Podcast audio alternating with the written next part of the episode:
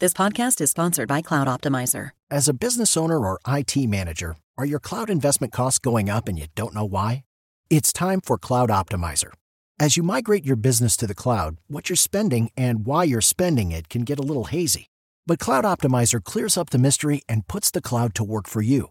Cloud Optimizer starts by analyzing usage patterns, right sizing resources, leveraging discounts you may not be aware of, implementing automation, and much more. And by reducing unnecessary expenses and maximizing performance, Cloud Optimizer guarantees you a savings of five times what you spend for their service. As you utilize cloud based services more and more, you don't have to lose sight or control of your spend. You can stay agile, streamline your costs, and optimize your performance, plus save significant money with Cloud Optimizer. Make the cloud work for you with Cloud Optimizer. Get a free assessment and find out how much you can save by going to cloudoptimizer.com. Go to cloudoptimizer.com for your free assessment. That's cloudoptimizer.com. Siete en punto, panorama informativo 88.9, información que sirve.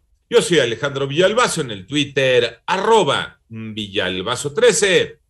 Es martes 26 de octubre, Iñaki Manero. ¿Cómo estás, Iñaki? ¿Cómo estás, Alex Villalbazo? A todos los amigos de la República Mexicana, gracias por seguir en Panorama. Adelante, Iñaki. Vámonos, Alex, con el panorama COVID.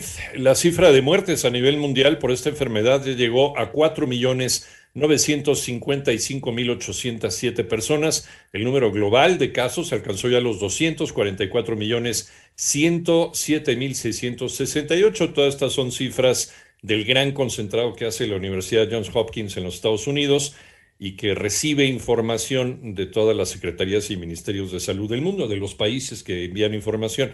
Mientras que México, también en sus cifras oficiales, ya suma 3.784.448 contagios desde el inicio de la pandemia, 286.496 fallecimientos a causa del SARS-CoV-2. En México, las cifras de violencia siguen en aumento. Manolo Hernández. La estrategia de seguridad de la actual administración no se ha reflejado en una verdadera disminución de los delitos y muchas cifras a la baja son inercia del confinamiento. Prueba de esto es que durante los primeros nueve meses de este año, los delitos de alto impacto como homicidio y narcomenudeo se mantienen al alza en al menos nueve estados del país, dio a conocer Santiago Roel, director del semáforo delictivo, quien comparó a la violencia como un globo, ya que baja en un lado pero sube en el otro sin desinflarse. En total, se han registrado 25 mil 392 víctimas de homicidio. Si el gobierno y el Estado de Derecho se colapsan por el pleito entre las narcomafias de plata y plomo, donde van colapsando a la sociedad y, a, y al gobierno, pues también vemos que se colapsa la familia, la sociedad y la tranquilidad en el barrio. En 88.9 Noticias, Manuel Hernández. En el panorama nacional, la Secretaría de la Función Pública informó que ha presentado más de 750 denuncias penales durante la actual administración ha remitido 1.095 expedientes al Tribunal Federal de Justicia Administrativa por posibles faltas de servidores públicos y ha impuesto 8.228 sanciones a 7.034 personas. Por mayoría de votos, el Pleno de la Suprema Corte de Justicia de la Nación declaró inconstitucional la prisión preventiva oficiosa por defraudación fiscal y por la expedición, venta, enajenación, compra o adquisición de comprobantes fiscales falsos.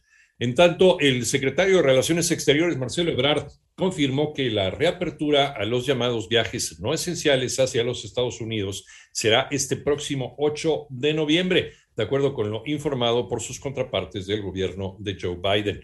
Esta mañana el eh, INEGI, el Instituto Nacional de Estadística y Geografía, dio a conocer el Censo Nacional de Impartición de Justicia Estatal 2021 los resultados informan que durante el 2020 se reportaron 1.577.327 asuntos ingresados, de los cuales 871.054 fueron concluidos por los órganos jurisdiccionales de los poderes judiciales estatales en todas las materias. En el Instituto Nacional Electoral ya preparan el proceso sobre revocación de mandato. Toño Aranda. El Instituto Nacional Electoral inició la capacitación sobre el uso de la aplicación móvil para recabar las firmas de apoyo ciudadano que requieren las personas o asociaciones que le hayan perdido confianza al presidente de la República y quieran promover el proceso de revocación de mandato. De acuerdo con los lineamientos el próximo primero de noviembre la recolección de firmas y el plazo concluirá el próximo 15 de diciembre. El INE informó por medio de un comunicado que recibió de manera preliminar 23.906 avisos de intención de ciudadanos y organizaciones que buscan constituirse como promoventes de la revocación de mandato, que, en caso de obtener el apoyo ciudadano, habrá de celebrarse el 27 de marzo del 2022. Para 88.9 Noticias, Antonio Aranda. En el panorama internacional, Afganistán está al borde de una de las peores crisis humanitarias en el mundo. Esto lo advirtieron las agencias de la ONU que eh, precisaron que más de la mitad de la población se enfrenta a una aguda escasez de alimentos. Por otra parte, el general sudanés Abdel Fattah al-Burhan disolvió las autoridades de transición del país, cuyos miembros civiles fueron mayoritariamente detenidos, y decretó el estado de emergencia, mientras que en las calles hubo más de tres muertos y decenas de heridos entre los manifestantes pro democracia. En los Estados Unidos, dos personas murieron, seis más, incluyendo a una oficial de policía, resultaron heridas en un tiroteo que sucedió ayer en un centro comercial de Boise, Idaho. La policía detuvo a un sospechoso por estos hechos.